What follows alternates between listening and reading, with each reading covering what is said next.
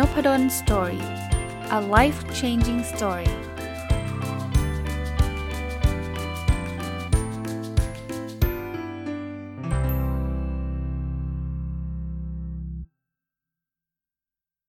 สวัสดีครับ ยินดีต้อนรับเข้าสู่รายการ My Books นะครับ ก็เป็นรายการที่จัดในช่องนพดล Story เนี่ยแหละครับ แล้วก็วันอาทิตย์เนาะตอนนี้เปลี่ยนเป็น ถ้าใครเพิ่งเข้ามาฟังหลังปีใหม่นะจะแปลกใจว่าไม่มีตอบคำถามไม่มีอัปเดต OKR นะว่าตอบคำถามก็อย่างที่เรียนว่าก็ตอบเป็นการส่วนตัวไปแล้ว เอาไว้รวมรวบรวมสักครั้งหนึ่งอาจจะมารวมจัดในรายการนพดล Story ธรรมดา แล้วก็อัปเดต OKR ก็ไปจัดในรายการ OKR Weekly ทุกวันพุธนะผมจัดมาครั้งนี้ครั้งที่ 3 แล้วนะครับ ก็ยังอยู่กับหนังสือเล่มแรกที่ผมเขียนเป็นพ็อกเก็ตบุ๊กนะครับ คือหนังสือชื่อความลับของการวัดผลนะครับ เมื่อ 2 สัปดาห์ที่ผ่านมาเนี่ยจบไป 3 บทแล้วนะครับ วันนี้จะมาเริ่มต้นจากบทที่ 4 นะครับ ก็บทนี้จะเป็นเรื่องของข้อควรระวังในการวัดผลนะ ผมมีการเปรียบเปรยไว้ในหนังสือว่าการวัดผลเนี่ยก็คล้าย ๆ กับยา ถ้าเรากินถูกโรคโรคก็หายนะครับ ถ้าเราไปใช้ผิดวิธีไม่ใช่แก้โรคไม่หายนะ มันจะเกิดภัยอันตรายกับเราได้ เช่นเดียวกัน การวัดก็เหมือนกันนะครับ คราวนี้มี ข้อแนะนำอะไรบ้างที่ท่านควรระวัง เวลาท่านจะใช้ KPI เวลาท่านจะทำการวัดผลนะครับ ในหนังสือเริ่มจากข้อที่ 1 เลยว่า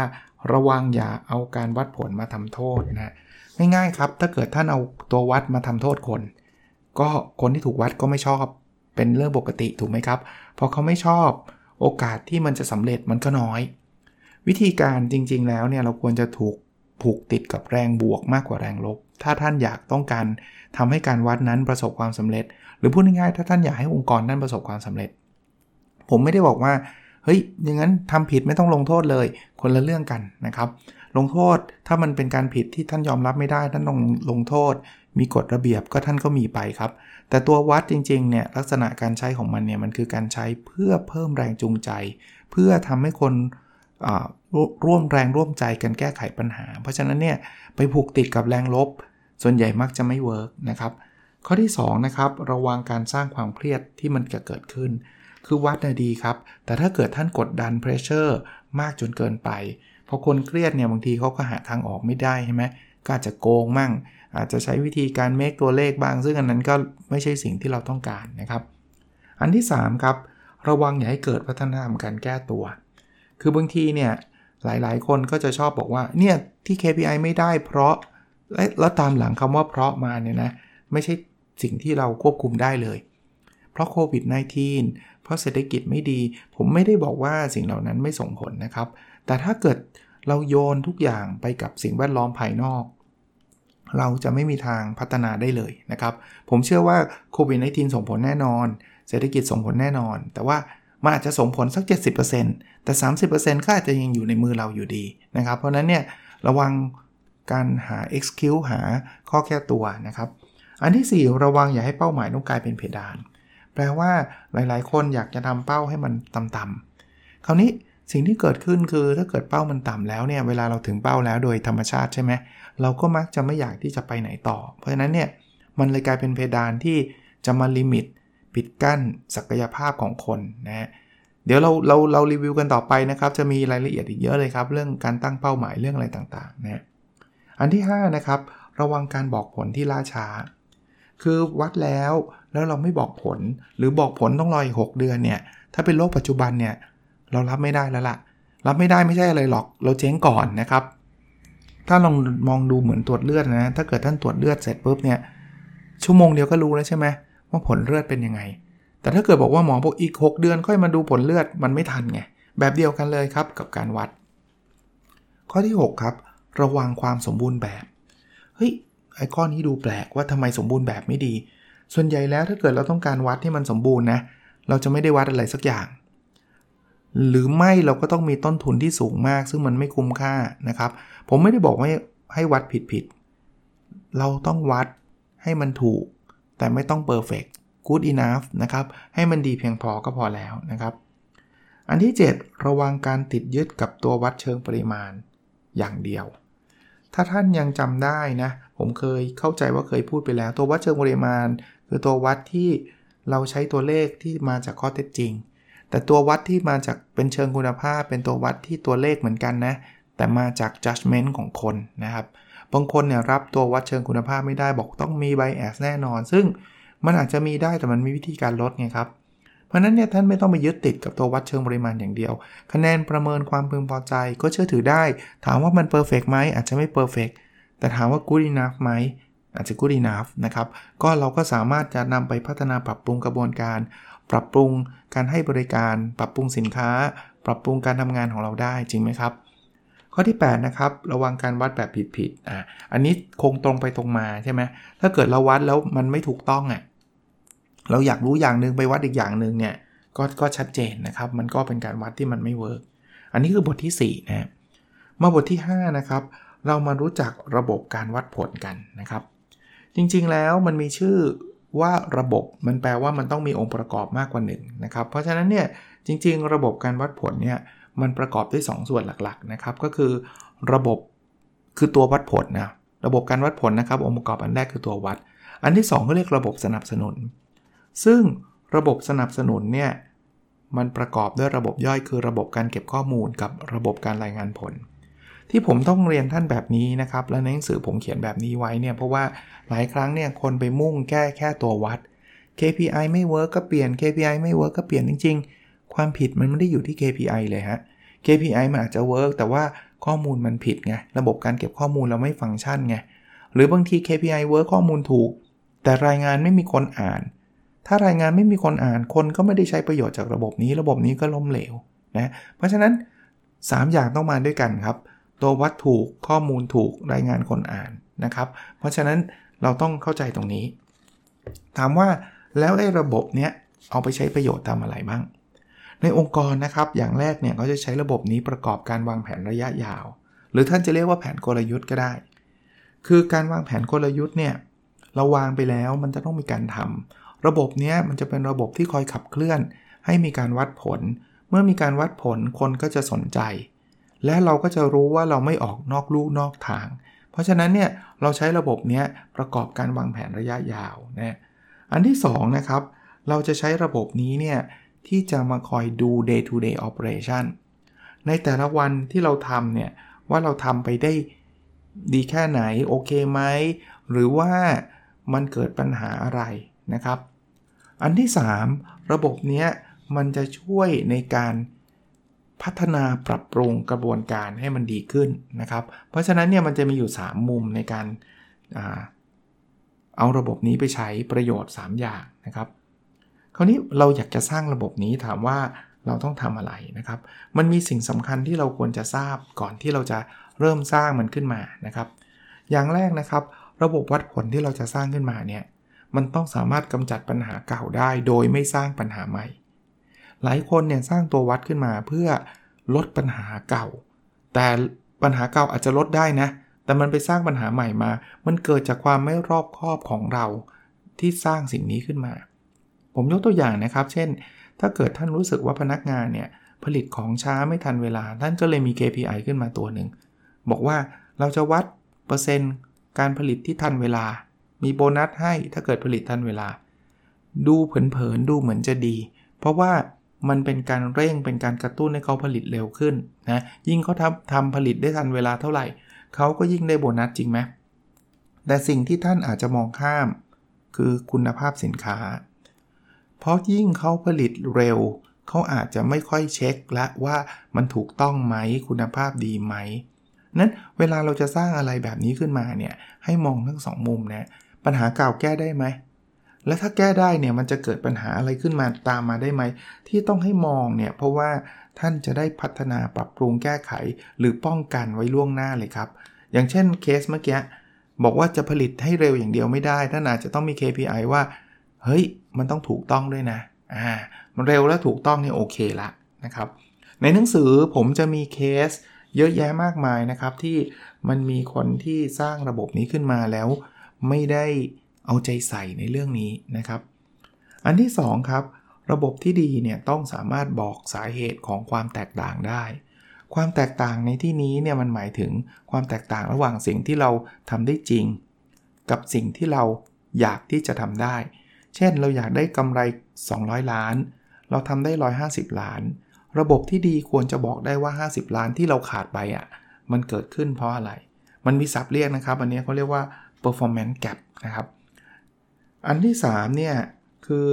เราจะต้องลงรายละเอียดนะครับ เพราะว่าถ้าเกิดเราไม่ลงรายละเอียด เราจะหาสาเหตุไม่เจอ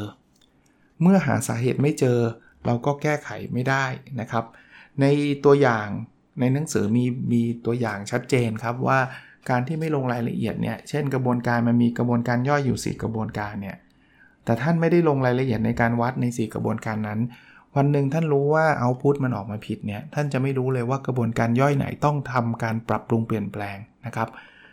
อันที่ 4 ครับระบบต้องทันเวลา คือระบบที่ล่าช้าเป็นระบบที่อาจจะไม่มีประโยชน์ใดๆเลยนะครับ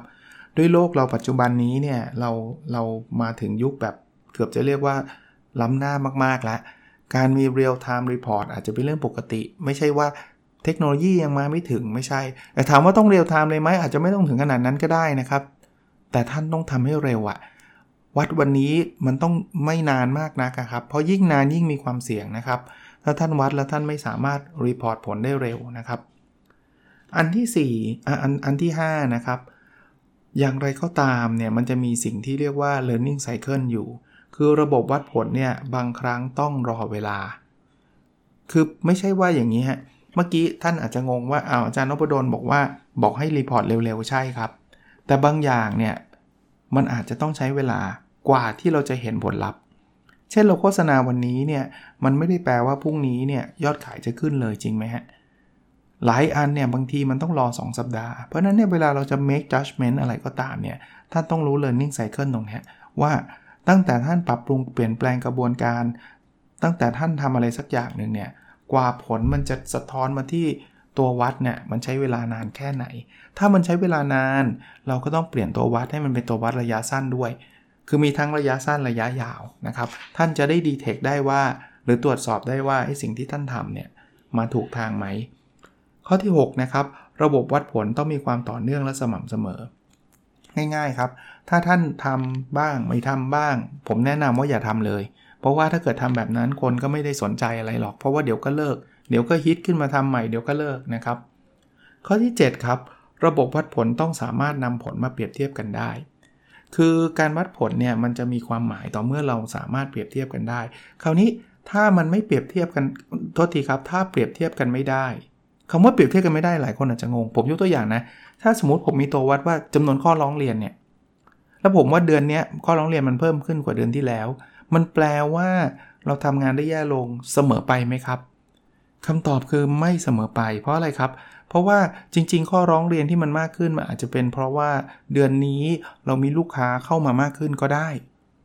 เพราะฉะนั้นเนี่ยเราจะเห็นตัววัดที่มันเป็นเปอร์เซ็นต์ไงครับ แทนที่จะวัดเป็นจำนวนข้อร้องเรียน เราจึงวัดเป็นเปอร์เซ็นต์ของลูกค้าที่ร้องเรียน อย่างนี้โอเค เพราะว่าลูกค้าเยอะก็ข้อลงเรียนเยอะ แต่เปอร์เซ็นต์มันยังคงที่ก็แปลว่า การให้บริการเราก็อาจจะยังไม่ได้มีการ เปลี่ยนแปลงนะครับไม่ได้ดีขึ้นหรือแย่ลงนะระวังตัววัดที่มันแบบลำเอียงอะลำเอียงคือมันมันอยู่คนละฐานกันนะครับ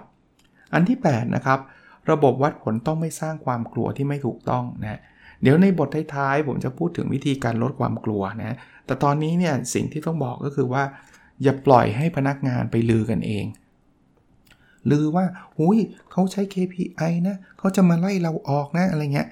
ซึ่งจริงๆท่านไม่ได้มีเจตนาจะทำแบบนั้น ท่านต้องชี้แจง คนเราเนี่ยเวลาถูกวัดเนี่ยมันมีแนวโน้มที่จะกลัวเป็นธรรมชาติอยู่แล้วนะครับ ถัดมานะครับอันที่9นะครับระบบวัดผลต้องไม่สร้างองค์กรคุณธรรมนะคุณธรรมเนี่ยไม่ได้สะกดว่าคุณธรรมที่แปลว่าเอติกหรืออะไรแบบนั้นนะครับ คุณธรรมก็คือคุณนั่นแหละเป็นคนทำนะครับพูดง่ายๆว่าระบบเนี้ยมันต้องไม่ใช่เป็นระบบที่บอกว่าไม่มีใครรับผิดชอบ มันต้องหาคนที่เป็นเจ้าภาพ มันต้องมีหาคนที่เป็นรับคนรับผิดชอบ ตัววัดนี้ใครจะเป็นคนคอยดูแล ตัววัดนี้ใครจะเป็นคนคอยมอนิเตอร์ ว่ามีอะไรผิดพลาดเนี่ยจะได้ช่วยกันคิดช่วยกันทำถ้าบอกว่าช่วยๆกันทำทั้งองค์กรเนี่ยเฮ้ยตัววัดนี้เราช่วยๆกันดูนะมันแปลว่าไม่ต้องดูนะครับ แปลว่าเราหาเจ้าภาพ แต่ผมไม่ได้บอกว่าเจ้าภาพเนี่ยถ้าผิดอะไรโดนเล่นอยู่คนเดียวไม่ใช่ แต่คนนี้เป็นคนคอยมอนิเตอร์ครับ คอยดูแลครับ แล้วถ้าเราเป็นเจ้าภาพดูแลเนี่ย ถ้าเรารู้สึกว่ามันผิดปกติ เราจะได้รีบไปบอกเจ้านาย เราจะได้รีบไปบอกองค์กรว่า เฮ้ยต้องทำอะไรสักอย่างกับตัวนี้แล้วนะนะข้อที่ 10 นะครับ ระบบวัดผลต้องถูกต้องนะคือถูกต้องมันแปลว่าอะไรจริง ๆ เดี๋ยวเราได้พูดกันอีกเยอะเลยครับในหนังสือเล่มนี้นะครับ การสร้างตัววัดจะสร้างยังไง ให้มันสอดคล้องกับกลยุทธ์ การทำการเก็บข้อมูลจะทำยังไงให้มันถูกต้องรีพอร์ตแบบไหนคนถึงจะอ่าน คือระบบที่มันผิดนะ่ะคนก็ไม่อยากใช้นะครับ 11 ครับ ระบบวัดผลจะต้องง่ายและเกี่ยวข้อง มันแปลว่า 2 keyword นะครับ ถ้าเราอยากที่จะทำให้ระบบนี้มันได้ประโยชน์ ต้องไม่ซับซ้อนครับ ตัววัดต้องไม่ซับซ้อน เก็บข้อมูลต้องง่าย ๆ แต่ต้องเกี่ยวข้องกับเขานะครับ คือถ้าไม่เกี่ยวเขาก็ไม่ใช้ มาถึงอีกบทหนึ่งนะครับ บทที่ 7 มาออกแบบระบบวัดผลกันเถอะนะในบทนี้เนี่ยผมจะพูดถึงแนวคิดการออกแบบ ซึ่งมันมีอยู่ 3 แนวทางหลักๆ แนวทางแรกคือท็อปดาวหรือการออกแบบแบบบนลงล่างท็อปดาวเนี่ยต้องยอมรับว่าจนถึงปัจจุบันนะครับ ยังเป็นวิธีการที่ถูกใช้เยอะที่สุด เพราะมันง่ายท็อปดาวทำยังไง ผู้บริหารออกแบบโอเคเออตัวที่ออกแบบตัววัดในระดับองค์กร แล้ว กระจายลงมาในแต่ละแต่ละระดับ ระดับหน่วยงานระดับพนักงาน ข้อดีของท็อปดาวคือมันจะเกิดอะไรเมนได้ง่าย คือตัววัดองค์กร ตัววัดหน่วยงาน ตัววัดพนักงานจะสอดคล้อง เพราะว่าคนออกแบบมันคนเดียวกันไง ผู้บริหารสั่งมา แต่ข้อที่เป็นความท้าทายคือพนักงานอาจจะรู้สึกอึดอัด อุ้ยทำไมถูกวัดเรื่องนี้อะ เรื่องนี้ไม่เห็นเกี่ยวเลยเรื่องฉันไม่ชอบเลยตัววัดนี้ เพราะฉะนั้นใครจะใช้ท็อปดาวใช้ได้ครับ แต่ท่านมีหน้าที่จะต้องไปชี้แจงให้พนักงงานเข้าใจว่าทำไมเราถึงวัดเรื่องนั้นเรื่องนี้ วิธีการแบบที่ 2 ตรงข้ามเลยครับเขาเรียกล่างขึ้นบน bottom up bottom up เนี่ยจะเป็นรูปแบบที่พนักงานแต่ละคนทำงานอยู่ก็ออกแบบตัววัดของตัวเองสิแล้วเราก็เอาตัววัดของพนักงานมารวมเป็นตัววัดของหน่วยงานของแผนกของฝ่าย แล้วก็กลายเป็นตัววัดขององค์กร รูปแบบนี้ข้อดีข้อเสียจะตรงข้ามกับแบบแรกเลยครับ คือพนักงานยอมรับแน่นอนเพราะเขาเป็นคนออกแบบเอง แต่ชาเลนจ์ใหญ่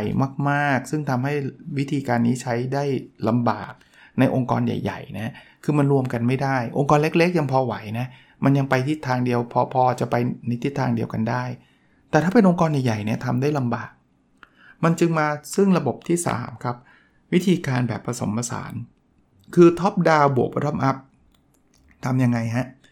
top down คือเราตั้งตัววัดระดับองค์กรก่อน แต่แทนที่จะไปทำตัววัดระดับหน่วยงานระดับพนักงานเลย ปล่อยให้พนักงานเขาคิด แต่ก็ไม่ใช่คิดแบบอิสระแบบ bottom up เมื่อกี้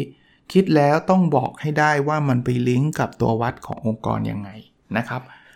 OKR ที่ท่านเคยได้ยินเคยรู้จักนะครับ ที่ผมจัดรายการในวันพุธเนี่ยก็เป็นแบบผสมผสานแบบนี้มันไม่ได้กึ่ง ไม่ได้ top down ซะทีเดียว แล้วก็ไม่ได้ bottom up ซะทีเดียวนะ คราวนี้ถ้าเกิดท่านจะสร้างระบบเนี้ยท่านจะทำยังไง มันมี step หลักๆ อยู่ 4 step นะครับ ท่านจำได้ไหมครับว่าระบบการวัดผลเนี่ยมันมีอยู่ 3 เรื่อง 1 คือตัววัด 2 คือระบบการเก็บข้อมูลแล้วก็ 3 คือระบบรายงานผล เพราะนั้นจริง ๆ สเต็ป1 2 3 ก็คือการทำ3สิ่งนี้แหละครับ อันที่ 1 ก็คือกำหนดสิ่งที่ควรจะวัดหรือการสร้างตัววัดนั่นเองนะซึ่งเดี๋ยวสัปดาห์หน้าแล้วกันนะครับ ไม่งั้นมันจะยาวสัปดาห์หน้าเนี่ยผมจะมาเจาะว่า เวลาจะสร้างตัววัดเราจะสร้างกันยังไงนะครับ 2. พอเรามีตัววัดแล้วเราจะต้องตั้งค่าเป้าหมายยังไง แล้วเก็บข้อมูลยังไงนะครับ นั่นคือ stage ที่ 2 stage ที่ 3 step ที่3นะครับพอมีค่าเป้าหมายมีเก็บข้อมูลแล้ว เราจะรายงานผลยังไงนะต้องสร้างระบบการรายงานผล แล้วอันที่4นะครับก่อนที่ท่านจะนำไปใช้จริง ท่านต้องตรวจสอบความถูกต้องของระบบนี้ก่อนนะครับ เพราะนั้น 1 สร้างตัววัด 2 ตั้งค่าเป้าหมายเก็บข้อมูล 3 สร้างระบบรายงานผล แล้วก็ 4 คือตรวจสอบความถูกต้องของระบบก่อนนำไปใช้จริงนะครับ ผมทิ้งท้ายสำหรับวันนี้นะครับ ซึ่งเรามาถึงบทที่ 7 กันแล้วนะครับ วันนี้ไปได้หลายบทนะ เพราะว่าเราก็อยากจะรีวิว ไม่ได้เจาะลึกอะไรมากมายขนาดอ่านหนังสือนะครับ หนังสือท่าน ท่านลองไปหาอ่านดูได้นะครับที่ 41 ยังมีจำหน่ายอยู่นะครับ หรือจะเป็นดิจิทัลบุ๊กที่ To Read หรืออะไรก็ตามนะครับ ผมอยากสรุปแบบนี้ครับว่าไอ้ระบบการวัดผลเนี่ยนะมันจะสำเร็จก็ต่อเมื่อมันมีคนที่เอาผลที่ได้จากการวัดไปพัฒนาปรับปรุงกระบวนการทำงานของตัวเอง ปรับปรุงได้สำเร็จหรือไม่สำเร็จไม่ใช่ประเด็น ประเด็นคือมีใครเอา KPI ที่วัดเนี่ยผลที่ได้เนี่ยไปพยายามปรับปรุงพัฒนาแล้วหรือยัง ถ้าคำตอบคือ ได้แล้วมี แต่อาจจะยังปรับปรุงไม่ได้ไม่เป็นไร ผมถือว่าระบบเนี้ย success แต่ถ้าเกิดเราวัด KPI สวยงามเลย จ้าง consult มาข้อมูลแบบโอ้ dashboard หรูหราเลย report สวยงาม แต่มันไม่มีใครเอาผลที่ได้ไปไปพัฒนาปรับปรุงการทำงานเนี่ย ผมถือว่าระบบนี้ล้มเหลวนะครับ ก็วันอาทิตย์นะ ฝากไว้นะครับ ก็ยังอยู่กับหนังสือความลับของการวัดผลนะครับ ก็ ถ้าใครเพิ่งเข้ามานะ วันอาทิตย์จะเป็นวันที่ผมจะเอาหนังสือที่ผมเขียนเองนะครับ มารีวิวให้ฟังสัปดาห์ละครั้งนะครับ เจาะลึกไปเรื่อยๆสำหรับท่านที่ถามมาว่ายังมีจำหน่ายอยู่ไหมเมื่อกี้พูดไปแล้วนะครับ ยังมีอยู่นะครับ ก็ต้องขอบขอบคุณท่านด้วยแหละหลายคนก็มา inbox บอกผมว่ายังมีอยู่ยังเจออยู่นะครับ ก็ถ้า safe สุดก็ที่ ซีเอ็ด นะครับ เพราะว่าผมจัดจำหน่ายที่ C1 เป็นหลัก หรือไม่ท่านก็ฟังของผมฟังผมในในพอดแคสต์ วันอาทิตย์นะครับ วันนี้เสียงแหบแห้งนิดนึงเพราะว่าอัดติดกันคือทำงานทั้งวันเลยครับ วันนี้แล้วก็อัดพอดแคสต์ติดกัน 2 ตอนนะครับ หมดแรง ก็โอเคนะครับ หวังว่าจะเป็นประโยชน์นะครับ แล้วเราพบกันในสดถัดไปนะครับ สวัสดีครับ